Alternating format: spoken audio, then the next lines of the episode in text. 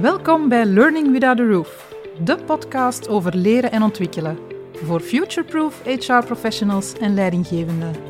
Ik ben Els, oprichter van Room Without a Roof. En ik geloof dat inzetten op persoonlijke groei bijdraagt tot meer welzijn bij mensen en een positieve impact heeft op de bestaanszekerheid van organisaties. In de podcast reik ik je een concreet stappenplan aan om binnen je organisatie te evolueren naar een vernieuwd HR-beleid en begeleiden we jou in je verdere professionalisering.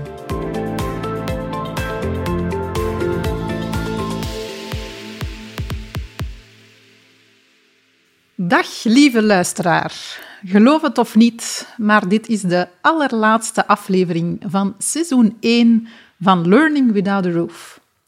Het dak ging er in de voorbije maanden al verschillende keren af. Elke keer als ik ervaarde hoeveel mensen naar deze podcast luisteren. Dat had ik nooit gedacht. Het is ongelooflijk fijn om jullie reacties te krijgen en ik ben heel dankbaar dat we jullie massaal konden inspireren. Het kan niet anders dan dat we deze reeks afleveringen op een aparte manier zouden afronden. En vandaag heb ik immers geen gastspreker te gast, maar heb ik een gasthost aan de tafel zitten. Welkom, Leen. Ja, dank u. en we hebben uh, Leen Lieves hier aan tafel, die sinds de start van Room Without a Roof ook al aan boord is en ondertussen manager is van de opleidingscoach Great at Work en I Love My Job. Zij neemt vandaag mijn rol in als host. Anders dan anders zal zij dus de vragen stellen en krijg ik die vragen op mijn bord. En ik heb zo net vernomen dat er nog stiekem uh, onvoorbereide vragen zijn bij, bijgevoegd. Ja, Leen, zie jij het zitten? Ik denk het wel. Oké, we moeten niet van stoel wisselen. Um, uh, ik denk dat we hier ieder uh, onze eigen rol kunnen innemen. Maar voordat ik jou het woord laat, wil ik jou toch nog graag even bedanken. Um, deze podcast maken was voor mij een ambitie die ik wilde waarmaken en die ik dankzij jouw steun, maar ook uh, de steun en de medewerking van heel veel van onze collega's heb kunnen concreet maken. En ik wil eigenlijk ook het topteam van de 50 koffies bedanken. En op dit moment zitten ze hier achter de schermen en uh, we zien ze meestal niet, maar zij zorgen voor een professionele opbouw en technische ondersteuning van deze podcastreeks. Voilà, Leen. Yes. Ik laat het aan jou. Oké, hier gaan we dan.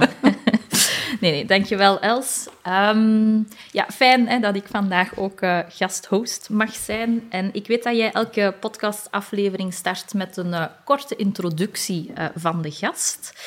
Um, hoewel dat onze trouwe luisteraars jou ondertussen misschien al wel kennen, wil ik je toch graag kort nog eens voorstellen, als dat mag. Um, voilà, Els, jij bent founder en je staat ook aan het hoofd van Room Without a Roof. Dat is de overkoepelende organisatie van de opleidingscoach Great at Work, het Talentenhuis, Training Network en I Love My Job als je het mij vraagt, een aanwinst in het landschap van vrouwelijke onderneemsters. Uh, want ja, deze lijst van organisaties maakt toch duidelijk uh, ja, dat je de voorbije jaren, de voorbije tien jaar ondertussen al bijna, als ondernemer uh, niet stil hebt gezeten. En ja, zo ken ik je ook. Je bent iemand die constant in beweging is. Een echte firestarter, zeggen wij wel eens in ons team. En je bent altijd druk in de, in de weer om je doelen in je professionele loopbaan te bereiken. Maar dat doe je altijd op een doordachte manier. Dat is misschien iets wat niet zoveel mensen over jou weten, maar uh, ja, ik weet dat, omdat ik uh, heel nauw met jou samenwerk. Je denkt daar altijd zeer goed over na en deze podcastreeks is daar eigenlijk een heel mooi voorbeeld van. Je bent gebeten door persoonlijke groei van mensen en talentgericht werken en je bent expert in alles wat met learning en development te maken heeft. En je inspireert dan ook organisaties, managementteams en mensen ja, via keynotes en workshops. Nu, ja, trouwe luisteraars die weten hè, dat Room Without the Roof staat voor er is geen grens of dak op persoonlijke ontwikkeling. En uh, ja, iemand die zo'n slagzin in het leven heeft geroepen of zo'n visie heeft op leren, ja, daarvan ben ik alvast heel benieuwd naar het antwoord op mijn eerste vraag. En die is, wat is jouw meest memorabele leermoment, Els? Originele eerste vraag. Ja. Fantastisch. Ik heb het van de beste geleerd, hè. Uh, ja, daar moet ik even over nadenken, want dat is grappig. Waar alle andere gasten die zeggen ook van, ja, dat is niet zo'n makkelijke vraag. Uh, je hebt zoveel memorabele leermomenten in je leven. Maar ik pik er toch eentje uit dat ik uh, onlangs ook wat had uitgeschreven op social media. Is eigenlijk een, een, momentje dat ik in het zesde middelbaar nog zat. Um, en we moesten iets presenteren voor de klas. Maar uh, op dat moment was ik meestal niet zo in mijn element om voor een groep te staan, vaak heel zenuwachtig. En in feite toen, in de tijd, vandaag, mijn dochter komt nooit met de, met de mededeling, hè, je moet, ik moet een spreekbeurt geven, dat noemt blijkbaar zo niet meer. Maar bon, in mijn tijd was dat, ik moest heel vaak spreekbeurten geven. Maar daar hoorde ook altijd een, een structuur of een kader bij. Als je een spreekbeurt geeft, dan mag maar maximum zo lang duren. Dan, we moeten niet een opbouw hebben. Je moet zoveel thema's aan, bod laten komen. Dus heel veel enge kaders, noem ik dat, achteraf uh, gezien. Maar goed, uh, de opdracht was toen, uh, kijk naar een bepaald Actua-programma op tv en kom dat dan de dag erna op school toelichten en je krijgt maximum vijf minuten. En het, waarom was dat een memorabel leermoment of waarom is mij dat bijgebleven? Omdat ik op het moment dat we dat moesten doen, eigenlijk ziek was. En ik was een paar dagen moeten thuisblijven, maar ik had dus die opdracht niet gedaan, terwijl dat iedereen van de klas die wel al gedaan had. En dus de leerkracht kwam, hè, de dag dat ik terug was, eh, kwam die naar mij. En die zei, ja, Els, jij moet je opdracht nog doen. Ik zeg, ja, maar wat was weer de opdracht? Hè? Kunt u die nog eens kort toelichten? Ah, voilà, kijk naar een Actua-programma vanavond op tv en breng dat morgen vijf minuutjes. we gaan dat vlak voor de middag doen, hè, eh, op het einde van de les. Oké, prima. En die dag ehm, ja, heb ik eigenlijk op een heel vlotte manier verteld wat ik de dag ervoor op tv had gezien. En ik heb daar een feedback gekregen van die leerkracht, wat ik in al mijn middelbare schooljaren nog nooit had meegemaakt. En dat was, die zei, wauw, jij hebt een talent om voor een groep te spreken. En op dat moment is mij dat niet, heb ik dat niet heel zwaar of, of groot binnengepakt als, als feedback of als leermoment. Maar als ik daar doorheen de jaren ben op gaan terugkijken, dan heb ik wel gemerkt dat die daar bij mij een sprankeltje heeft aangeraakt. Mhm. Want vandaag voor een groep spreken is het liefste wat ik doe, denk ik. Yes. Uh, ja. Yes. Dus dat was memorabel. En allee, dat, is, uh, dat is ook grappig dat je dat ook zo benoemt. Op dat moment had je dat niet door dat dat een memorabel leermoment was. Het is maar pas achteraf dat je daar dan zo op terugkijkt. Ja. Is dat altijd zo? Als het gaat over leermomenten, beseffen mensen maar pas achteraf, dit was een leermoment? Of voelen ze dat op het moment zelf? Ja, ik denk dat een leermoment niet letterlijk één moment is. Dat is mhm. altijd een beetje een proces. Want op dat moment heb ik wel die feedback binnengenomen van ah ja, jij hebt het talent om voor een groep te spreken. Ah ja, tof. Ah ja, daar had ik nog niet zo bij stilgestaan. Maar het is maar door daar vaker op terug te denken en dan misschien door opnieuw opdrachten te doen hè, waar je voor een groep gaat spreken, dat je dan terugdenkt aan wat hebben ze mij toen gezegd en wat maakt dat dat toen zo goed was of dat dat goed ervaren is geweest door de ander, dat pak je wel mee. Dus voor mij gaat het altijd over leerprocessen. Hè. Mhm. hoe, hoe, meer tijd erover gaat, uh, hoe meer je eruit meepikt, maar het gaat vooral over op dat terugkijken telkens. Hè. Mhm. Uh, dus ja, ik denk dat het een combinatie is van momenten en vooral dat reflecterend element. En dat kan niet van vandaag op morgen. Soms moet er tijd overgaan om dat te laten doordringen. Ja. Eh, zegt dat iets, of zegt dat jou iets over, wat is jouw persoonlijke visie dan op ja, persoonlijke ontwikkeling van mensen? Is, is het dan dat? Het feit dat dat een proces is en dat je daarop reflecteert? Of, of wat is dat nog voor u? Ja, een proces en ook op maat van de lerende. Mhm. Ehm, het is ook in andere afleveringen ook al aan bod gekomen, zodat aangepast aan diegene die, die de coachie is of die de lerende is, daar geloof ik ook heel sterk in. Hè. Als we kijken naar ehm, de structuur dat ons onderwijs biedt of de, de opleidingstrajecten die bedrijven bieden, daar zit vaak zo een te strakke structuur in. Hè. Je mhm. moet eerst door stap 1 om dan naar stap 2 en naar stap 3 te kunnen. Kunnen flexibiliteit hebben in leren, dat is voor mij, daar zit een sterkte in. Hè. Mijn dochter, die, ik weet niet meer hoe oud ze was, uh, tweede kleuterklasje, zegt tegen mij, mama, ik wil leren de klok lezen. Mhm. En dan op de oudercontact horen, ja, maar klok lezen, dat is nog niet op het programma van het tweede kleuterklasje. Dan denk ik, ja, dat is een gemiste kans. Mhm. Ehm, dat is even uit de context getrokken. Hè. Ehm, maar daar gaat het voor mij wel om. Iedereen heeft zijn tempo, iedereen heeft zijn manier van leren. En daarop kunnen inspelen, dat is voor mij uh, de kracht hè, om te kunnen groeien. En persoonlijke ontwikkeling ja, is een stuk enerzijds groeien als mens, zelfinzicht krijgen, maar natuurlijk ook een stuk, allez, ik combineer dat als ik het heb over persoonlijke ontwikkeling, jouw technische vaardigheden of jouw professionele vaardigheden die je nodig hebt uh, om dingen te kunnen doen. Hè. Dus het is een combinatie van, van beide. En ik geloof dat iedereen bijna alles kan worden wat hij wil, als daar maar een aangepast leerproces onder zit en begeleiding onder zit, uh, op maat, flexibel en begeleid, hè, een stukje ook. Ja. Uh, maar ook daar weer op maat uh, mm -hmm. van wat jij nodig hebt. Ja, het noemt dan ook persoonlijke ontwikkeling. Mm -hmm. um, wat natuurlijk niet altijd makkelijk is. Hè? Want als we kijken naar bedrijven, dan willen zij dat graag efficiënt aanpakken, standaardiseren. En dan mist dat soms wel dat persoonlijk op maat flexibel stuk. Hè? Ja. Dus ik denk allee, dat dat zeker ook wel een uitdaging is voor veel organisaties om die kijk op persoonlijke ontwikkeling ook echt concreet te kunnen gaan omzetten. Hè?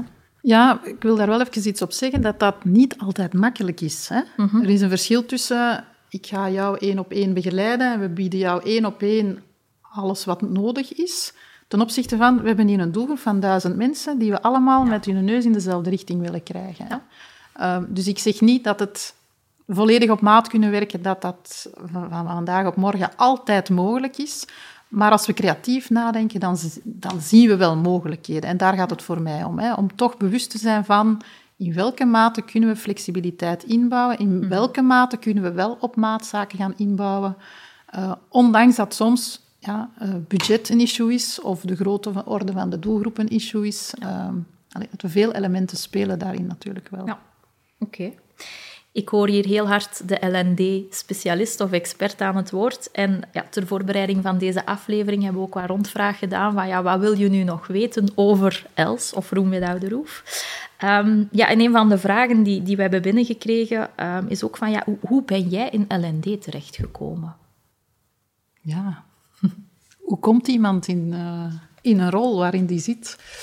Um, ja, ik heb zelf economie gestudeerd. Mm -hmm. En in het uh, laatste jaar hoger onderwijs was er een optie um, waar ik dan specialisatie kon kiezen. En dat was HRM. En ik, ja, ik weet eigenlijk niet meer van waar die keuze kwam. Um, maar ja, ik denk dat mensenstuk, dat dat mij altijd wel gelegen heeft. Uh, en daar in dat laatste jaar heb ik ook beseft, allicht ook pas achteraf, uh, dat die, die richting uitgaan, het werken met mensen, um, dat dat echt de reden was waarom ik heel die studie gedaan had. Dat ik daar echt gevonden heb van, ja, dit is voor mij de juiste keuze geweest. Het, evenwicht tussen het cijfermatige natuurlijk, hè, het economische ja. stuk, maar dan ook dat menselijke aspect daarbij, die combinatie, dat is voor mij achteraf gebleken misschien wel op mijn maat geschreven geweest, uh, wat ik daar toen gekozen heb. En ik ben um, in mijn eerste job eigenlijk ja, binnen een opleidingscontext terechtgekomen. Um, ben gestart aan de Antwerp Management School. En daar heb ik ja, nog meer het vak van leren en ontwikkelen, opleiden vooral, leren kennen. -huh. uh, en daar ben ik nooit meer uitgeraakt. Oké, okay, okay, want wat heb je dan nog allemaal gedaan? Ja, ik heb vooral, om het samen te vatten, hè, zowel uh, externe rollen als opleidingsaanbieder uh, ingevuld, maar ook interne rol als uh, vormingsverantwoordelijke geweest. Mm -hmm. En ook daar, door die ervaringen te hebben, um, heb ik ook gemerkt dat die interne rol voor mij niet snel genoeg ging of zo. Mm -hmm. Hè. Heeft mm -hmm. soms ook met context te maken of, of uh, momenten. Um, maar ik heb dus wel van zo, hè, die L&D-rol in zowel de externe als de interne rol kunnen proeven. En daarvan ontdekt, ja, ik heb wel wat snelheid nodig. Mm -hmm. En ik wil kunnen heel veel afwisseling hebben uh, en niet te veel op de rem gaan omwille van kaders, contexten uh, die er zijn. Wat zeker niet in alle organisaties zo is, maar voor mij is dat op dat moment was dat ja, een inzicht uh, in de situatie waarin ik zat bij de organisatie dat ik werkte. En dan dacht ik, nee, geef mij maar die externe, snellere rol waar mm -hmm. ik van de ene opdracht naar de andere kan gaan. Um, En waarin ik, en dat heb ik altijd al gevonden, en dat vind ik ook in ons eigen team, dat vol consultants en trainers zit, dat zijn de meest uh, fantastische rollen als je heel erg veel en snel wilt leren. Uh, ik heb ondertussen ontdekt dat er nog rollen zijn waarin je heel erg veel en snel kan leren. En dat is uh, technisch team zijn van een podcast. Uh, die leren ook heel erg veel. maar ja, dat is voor mij ook belangrijk, denk ik. Ik, ik ben in L&D als sector terechtgekomen, ook nog eens in een consultantrol.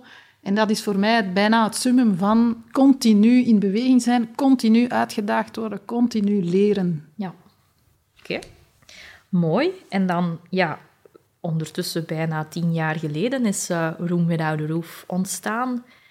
Van waar is dat idee gekomen?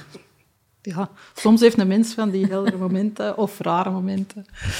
Ja, van waar is dat idee gekomen? Wel, opnieuw vanuit die ervaringen die, die ik had um, en gezien heb bij heel veel bedrijven. Hè? Want doordat ik uh, externe rol ook had, uh, zag ik heel erg veel bedrijven. Natuurlijk niet in depth, of je kunt niet altijd door één bezoek of door enkele bezoeken of enkele trainingen die je geeft, direct weten hoe een cultuur in elkaar zit. Maar toch had ik het voorrecht om heel wat bedrijven aan de binnenkant te zien. Um, en doorheen de jaren had ik heb ik ontdekt, of voor mezelf de invulling gegeven van ja, ik, ik vind toch dat we als organisaties vaak uh, eng kijken naar mensen. Mm je hebt een functie en we zoeken iemand om die functie in te vullen. En daar moet je dan 100% in matchen. Uh, en als dat niet zo is, ja, kom je niet in aanmerking.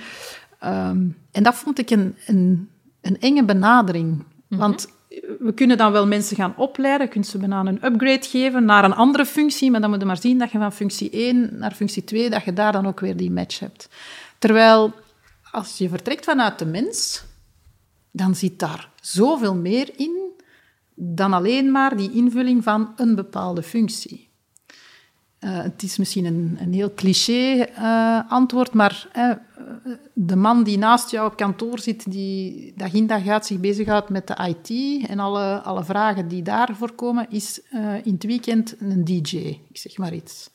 En dan zeg ik, oh, daar moeten we iets mee doen. Maar daar gaat het wel over. Wat maakt dat hij in zijn vrije tijd zich daarmee gaat bezighouden en welke vaardigheden, welke ervaring zit daar allemaal onder? En wat maakt dat we die skills niet gebruiken in ons team, in onze organisatie. En dat vond ik heel boeiend om te gaan zien. Uh, kunnen we dat niet op een andere manier gaan benaderen? En zo is het idee gekomen van, ja, ik weet zelfs niet hoe ik op die naam ben gekomen, maar Room Without a Roof.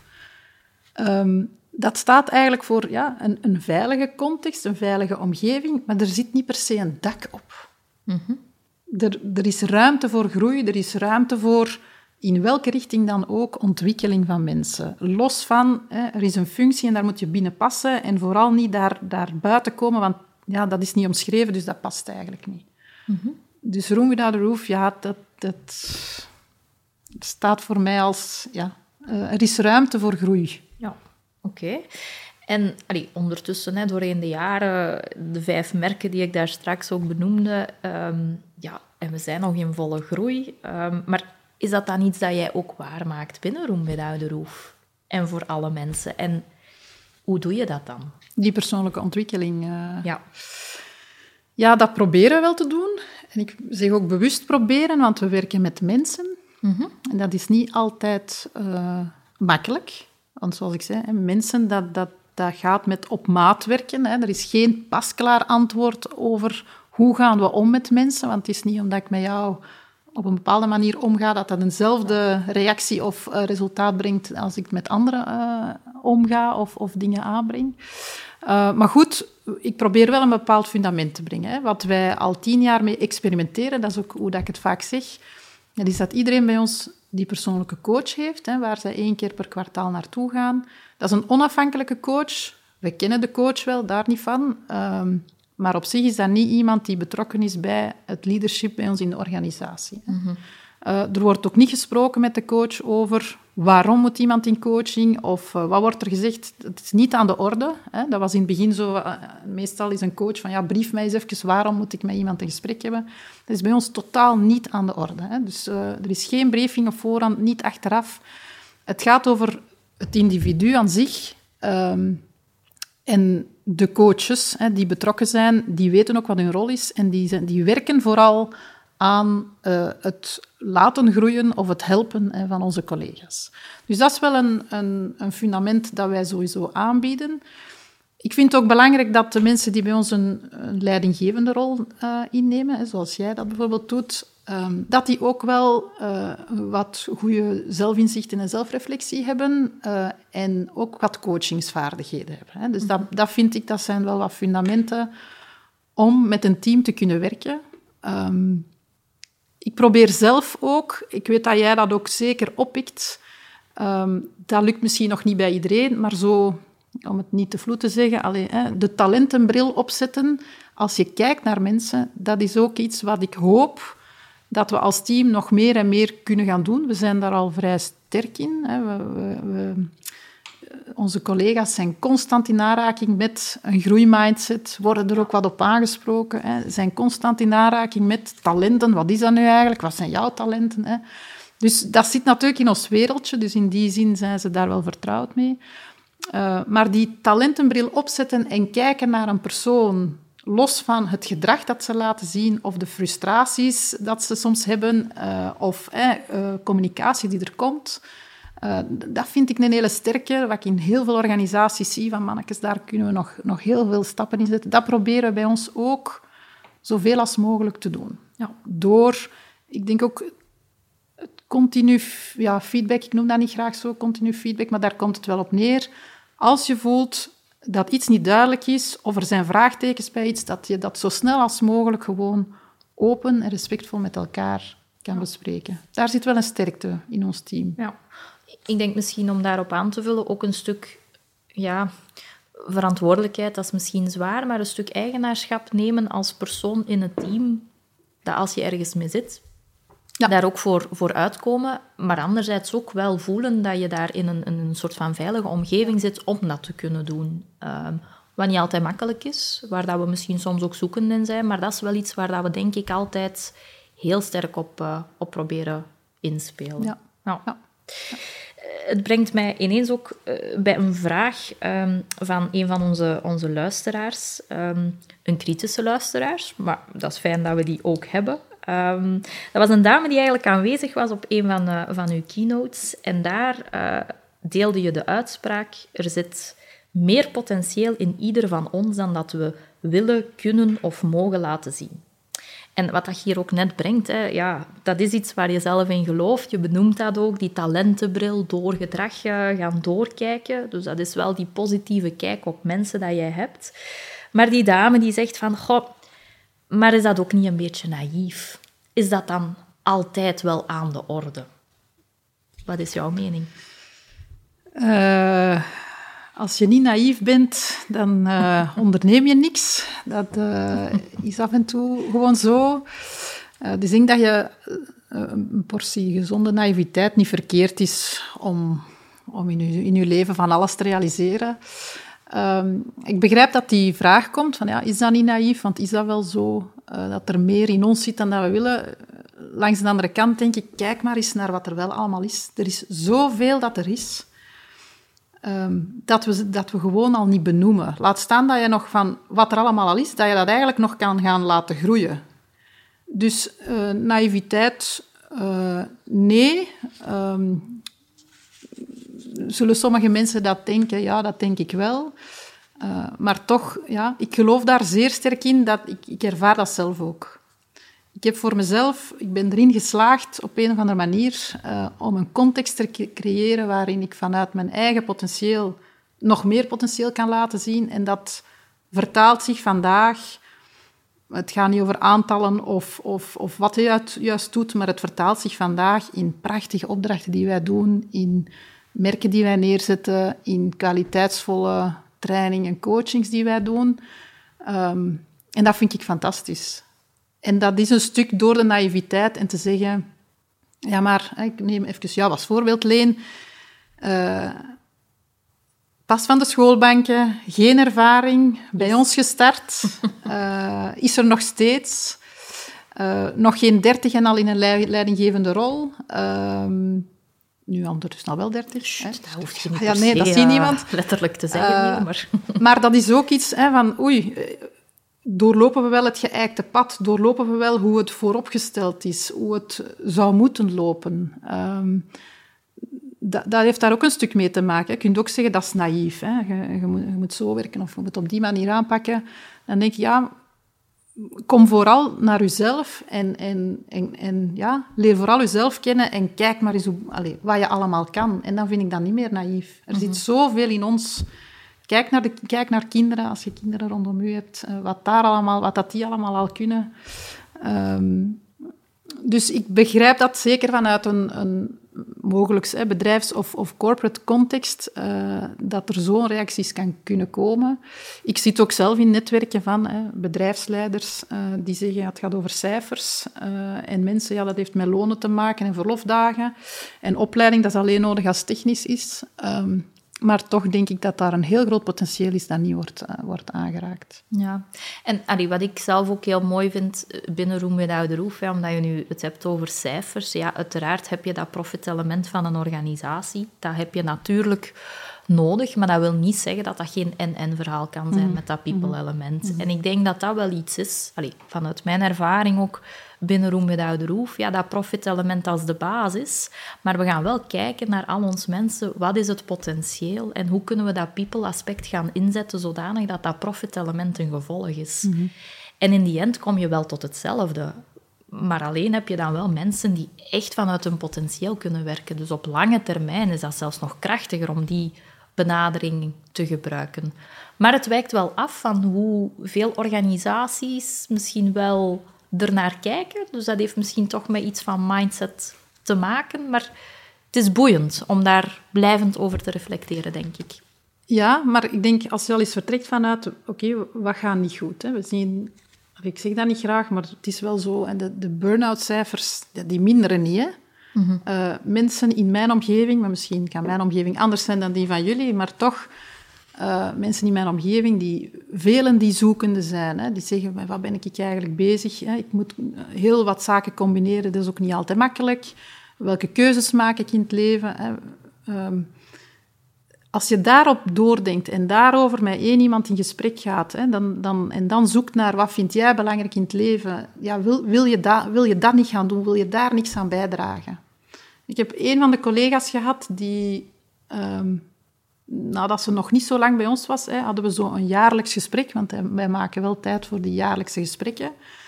Die, het gesprek begint zonder, oké, wij hebben een template, voor mij hoeft dat allemaal niet, maar dat is er. um, los van wat de voorbereidingen zijn op zo'n gesprek, die dat gesprek start en tegen mij zegt, Els, ik ben gelukkig. Fantastisch. Uh, ze zal misschien weten uh, dat het over haar gaat, hè, een van onze zeer kritische uh, collega's in het team. Maar dat is de uitspraak dat hij naar mij doet.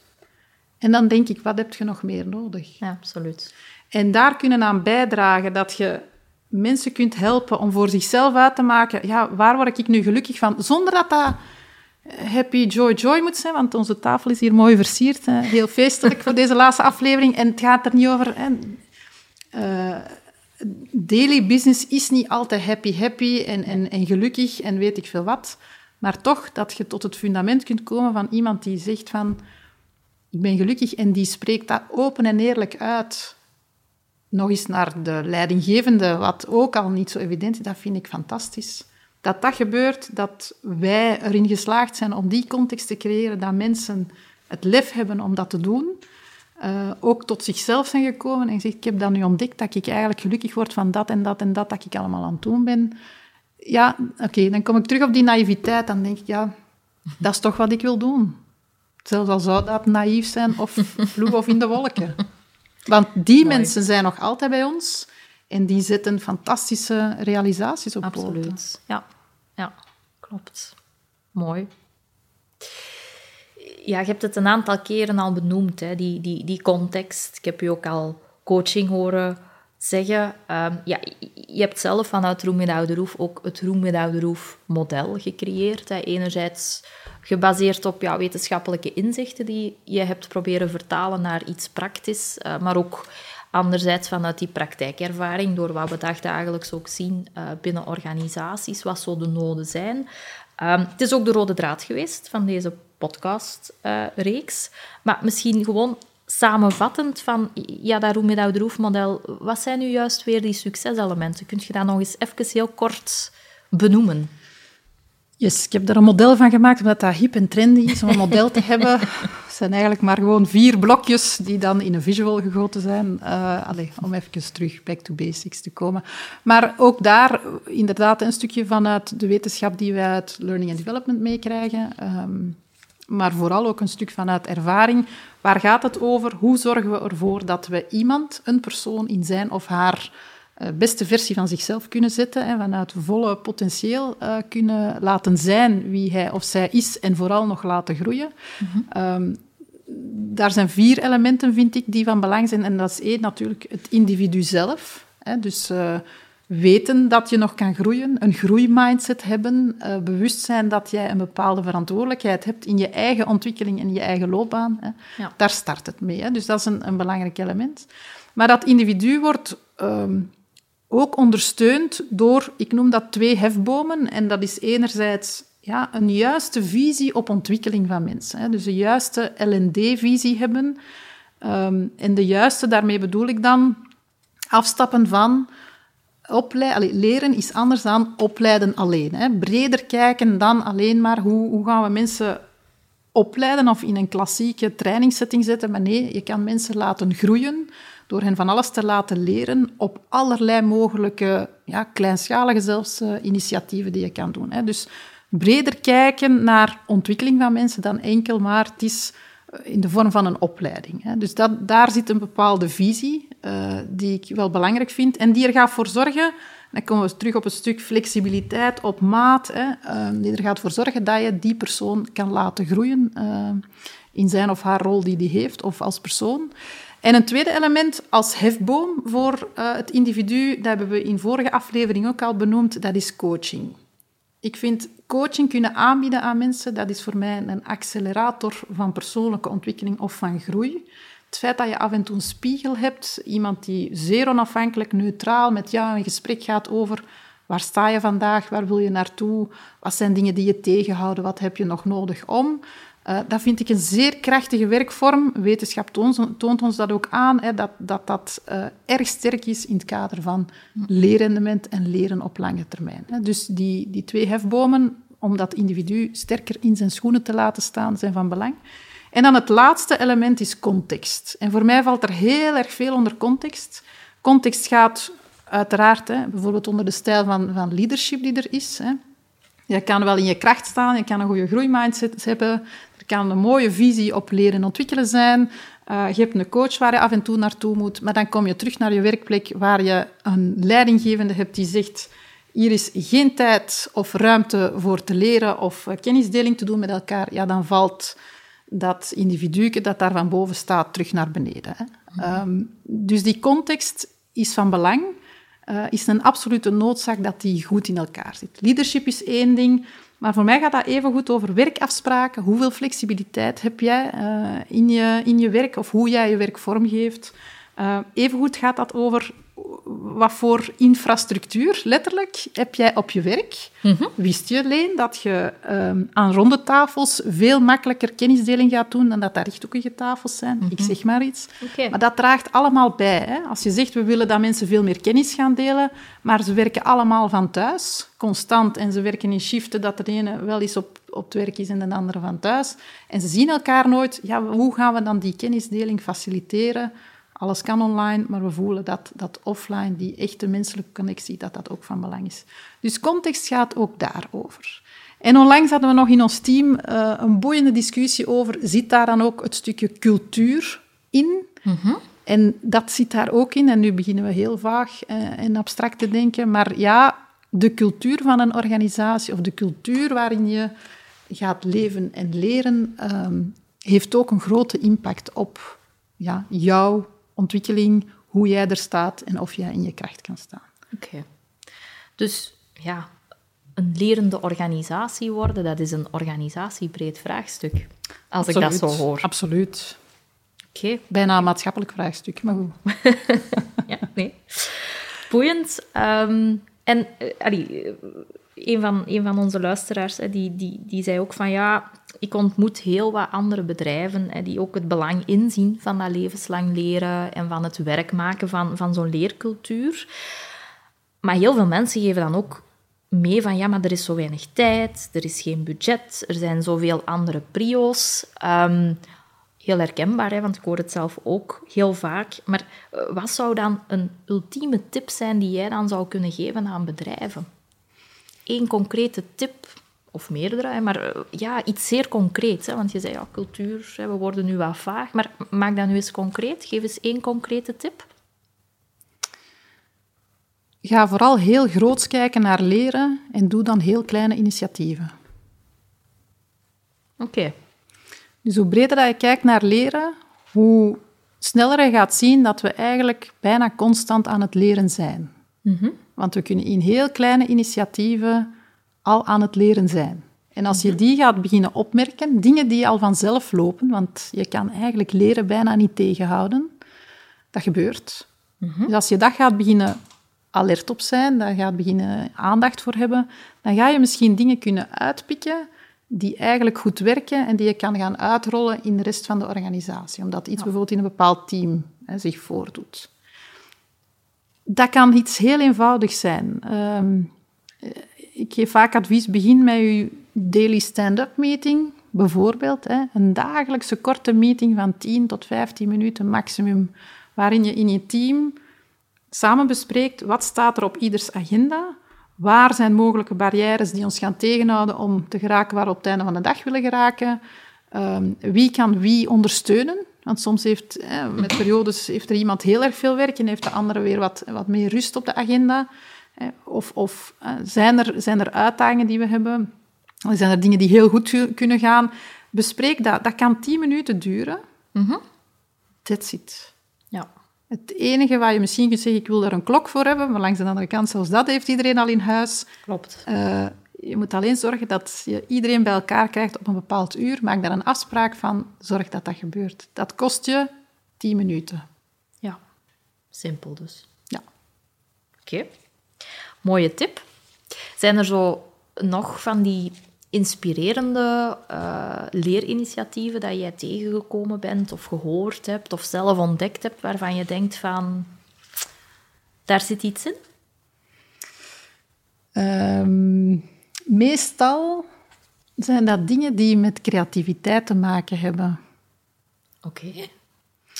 Eh, we hebben ooit eens, ehm, was met ons eigen team, denk ik, een groep van 200 of 300 mensen ehm, proberen te laten kennis delen over wat ze vonden van de interne communicatie van het bedrijf. En dat ging over wat is het vandaag en waar willen we dat het naartoe komt.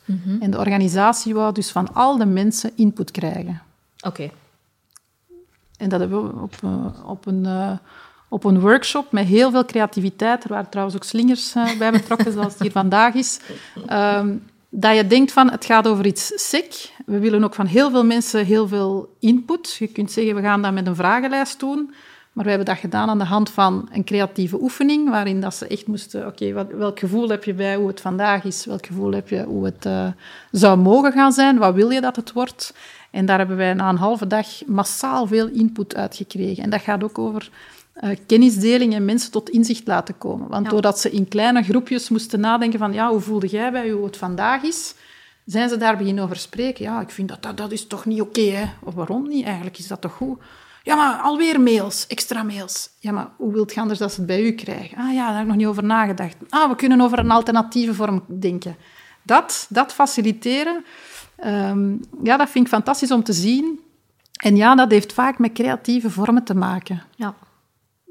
Ja, dat, dat, dat verbaast me telkens weer, zelfs al zijn het voor, werkvormen die ik misschien al vaker zelf gebruik of die ik al wel eens gezien heb, eh, wat er soms uitkomt. En wat ik dan als inzicht daarvan heb, ehm, dat is vooral laat soms dat proces los. Geef een korte opdracht en laat daarna mensen doen. En er Ja. komt fantastisch veel uit. En als ik nadenk over ons eigen team, hè, eh, wij doen van die learning days. Mhm. En dan zou ik kunnen zeggen, op een learning day, ja, we moeten zien dat de mensen het juiste, de juiste uitleg krijgen, de juiste eh, opleiding eh, krijgen, de juiste kennis wordt gedeeld. Eh, Maar onderschat niet wat dat mensen al in zich hebben. En geef hen de opdracht van, kijk, dat is het doel van de dag.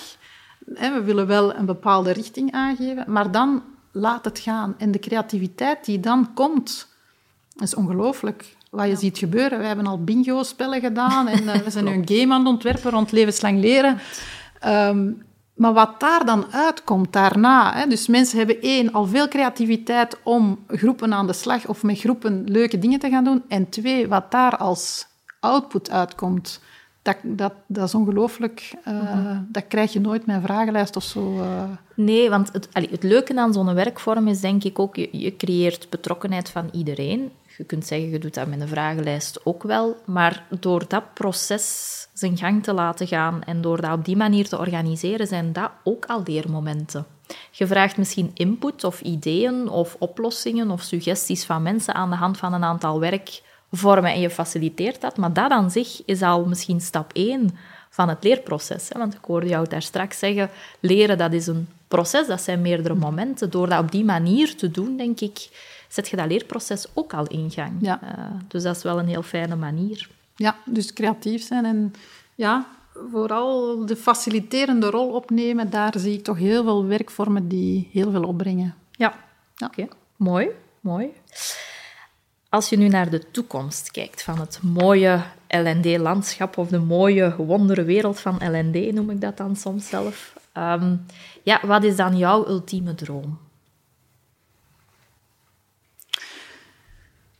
Ja, ik zeg vaak dat uh, LND eigenlijk de top van het bedrijf zou moeten zijn, maar als we echt gaan dromen, dan, dan is leren gewoon leren.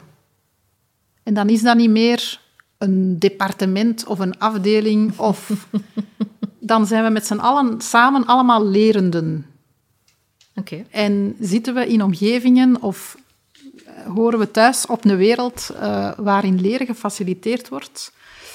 Um, Allee, ik spreek nu echt al bijna een droom uit. Hè. Ik weet niet wat dan, of dat effectief realiseerbaar is, maar pas op. Hè. We hebben veel coaches die ons kunnen helpen om dromen te realiseren. um, ja, ik hoop dat LND op den duur geen naam meer moet hebben in bedrijven, omdat dat gewoon part of de visie en de cultuur is. Hè. Uh, dat is eigenlijk wel wat ik hoop. En dat we kunnen richting de wereld gaan, en nu echt een wereld, en niet alleen maar een organisatie, maar hè, een maatschappelijk iets waarin we het normaal vinden om over talenten te spreken, waarin we het normaal vinden om uh, ja, in leeromgevingen te zitten, waarin we allemaal mogen leren op ons eigen tempo en waarin er uh, meer wordt gewerkt op basis van wat de mens in zich heeft, anders dan we vandaag vooral die focus leggen op wat hebben we in een functie nodig. Ja. Uh, ja dat is ook een beetje die brede kijk. Hè? Want eh, levenslang leren, dat is vandaag de dag tegenwoordig maatschappelijk gezien wel, wel een hot topic. En je merkt daar ook wel dat er al wel wat wordt geëxperimenteerd met die kijk op leren. En dat je niet gaat zeggen leren binnen een organisatie, leren binnen een school. Maar nee, leren is gewoon deel van ons mhm. zijn. Mhm. Um, en er zijn zo toch al wel ja, uh, steden en andere instanties die zo experimenteren met zo het inrichten van, van leerecosystemen. Ja, als je nu in de toekomst zou kijken, pakweg 2050, hoe, hoe ziet leren er dan uit? Gaat het dan helemaal anders zijn dan, dan hoe het een dag van vandaag is? Ik hoop dat wel, want ik denk dat er nu inderdaad, er zijn wat projecten die aan het komen zijn op, op ja, maatschappelijk niveau. Hè. Een aantal inderdaad, steden en gemeenten die dan in, in samenwerking met scholen en andere instanties hè, van die gemeenten of stad uh, aan de slag gaan met leren. Um, dus ik voel wel dat we daar we misschien een, een soort een andere aanpak nodig. Uh, en dan gaat het vooral voor mij terug over die flexibiliteit. Hè. De manier waarop we onderwijs aanbieden, de manier waarop we mensen laten leren binnen organisaties. Um, breder kijken naar wat mensen in zich hebben. Het is niet omdat een kind op acht jaar niet past in, in, het, mm. in het systeem dat we vandaag in ons onderwijs aanbieden, dat, dat die het niet maakt. Hè? Want dat zijn meestal de grootste plantrekkers uh, als je daar later naar terugkijkt. Um, ja, ik, ik, hoop op meer flexibiliteit um, op vlak van leren en ontwikkelen in heel onze maatschappij. En ik hoop ook dat we... Allee, hoop ik werk daar uh, aan mee en dat is misschien een mini-steentje aan, aan, een heel groot geheel of een hele berg. Um, dat we vandaag spreken we van die lerende organisatie of die lerende context, maar dat we dat uiteindelijk kunnen gaan afschaffen, omdat dat gewoon een gegeven is. Geen apart iets meer is. Het is gewoon. Nee. Het is er gewoon. We gaan vandaag van, hè, we moeten levenslang leren. Ik heb uh, in een vorige opname gehoord dat ik het woord moeten nogal vaak gebruik, blijkbaar. Hè, uh, levenslang leren is belangrijk. Uh, dan denk ik, ja, dat is waar. Laat ons eens langst lerende organisaties creëren. Stap 1. Hè. Mm om daarna te gaan naar gewoon de lerende organisatie, die gewoon geen lerende organisatie niet meer heet, maar gewoon is wat ze is. Waar veel geleerd wordt. Mooi. Dat zijn allemaal wollige dingen. Maar, oké. Veel leren. Maar... Een droom zit meestal in de wolken. Voilà, het is dat. Heel mooi, heel mooi, Els. Goed, ik ga nog een laatste afsluitende vraag stellen. Um, ja, iets wat we ook heel vaak hebben uh, doorgekregen. Um, dit is de laatste aflevering hè, van de eerste podcastreeks. Jammer maar helaas, maar ja, komt er nog een reeks? En waarover gaat die dan? En wat heb jij nog allemaal in petto? Wie zal het zeggen? Soms moeten we wat mysterieus blijven. Hè? Uh, we hebben heel veel positieve reacties op de podcast. Dat, dat, uh, dat is zo. Um, dus de kans is heel groot dat er een vervolg komt. Ik, ik noem het in alle opnames tot nu toe altijd bewust seizoen 1. Hè. Dat wil zeggen dat er ruimte is voor een seizoen 2 of zo. Uh, dus die kans bestaat. Um, wat hebben we nog in petto? Ik heb het al een beetje laten vallen. Uh, we zijn bezig met de ontwikkeling van een business game rond mhm. levenslang leren. En ik denk dat dat wel iets is wat ik persoonlijk nog ambieer uh, op korte termijn, los van de 2050-droom. Uh, uh, dat is het leren en ontwikkelen, dat we dat nog dichter bij de mensen krijgen. Mm -hmm. Ik had uh, dit weekend nog een gesprek met iemand waar ik al lachend tegen zei, heb je toch mijn podcast al beluisterd? En die zei, oef, leren ontwikkelen, dat is een beetje out of my interessegebied. Maar we gingen dan het gesprek verder en het enige waar we over gesproken hebben is over zijn persoonlijke ontwikkeling als leidinggevende. En toen dacht ik wel, je staat er veel dichterbij dan dat je denkt. Ja. Of je bent er veel bewuster mee bezig dan je denkt. Dus dat is wel een beetje mijn ambitie, hè, dat, dat inzicht hebben in persoonlijke ontwikkeling en nog kunnen groeien en mogen groeien, dat nog dichter bij de mensen brengen. We hebben dat een stukje gedaan door ons loopbaancentrum I Love My Job ook uh, erbij te nemen. En dan spreek je ook naar de particulier, hè, mm -hmm. uh, om eigenlijk de loopbaan in eigen handen te nemen, dat is één. Met het game hè, proberen we ook vooral alle medewerkers aan te spreken uh, om eens na te denken over wat is mijn leermindset uh, en, en ja, hoe kijk ik naar levenslang leren, om het vandaag dan nog zo te noemen. En wie weet, ja, komt er nog wel een boek of zo. Maar dat zien we dan wel. Oké. ik ben alvast heel benieuwd uh, wat dat, dat allemaal nog uh, gaat geven. Um, ja, voilà. Ik denk dat we een beetje rond zijn met de vragen die dat we hebben doorgekregen. Um, Dank je wel dat ik uh, de rol van host mocht innemen. Ik vind het altijd fijn om vragen aan u te stellen. maar ik weet dat jij ook heel goed vragen aan mij kunt stellen. Ja, um, dus een voilà. vraag, Leen. Ja, vertel. Hoe vond je het? Het was leuk. Het is een leerproces. Misschien een seizoen 2 voor u dan. Daar ga ik nog eens even over nadenken. Uh... Oké. Okay. Schittering uit de ogen ging even weg. Nee, dat is niet waar. Heel fijn dat jij mijn host was. Uh, ik was vereerd dat jij, er, uh, dat jij er was. Dank je wel, Leen, voor de lastige vraag. Want ik moet toch zeggen, um, er wordt mij altijd mijn oor gefluisterd. Het is makkelijker om vragen te beantwoorden dan om ze te stellen. Maar daar moet ik toch ook nog heel even over nadenken. Room Without the Roof biedt een brede dienstverlening aan om mensen nog meer in hun kracht te zetten en om organisaties te helpen evolueren naar een lerende organisatie. Bedankt om te luisteren. Hopelijk kon onze podcastreeks jou inspireren. Op leren en ontwikkelen hoort geen dak te zitten. Ik hoor graag hoe jij het dak van jouw persoonlijke ontwikkeling haalt. Contacteer me via de gekende social media kanalen.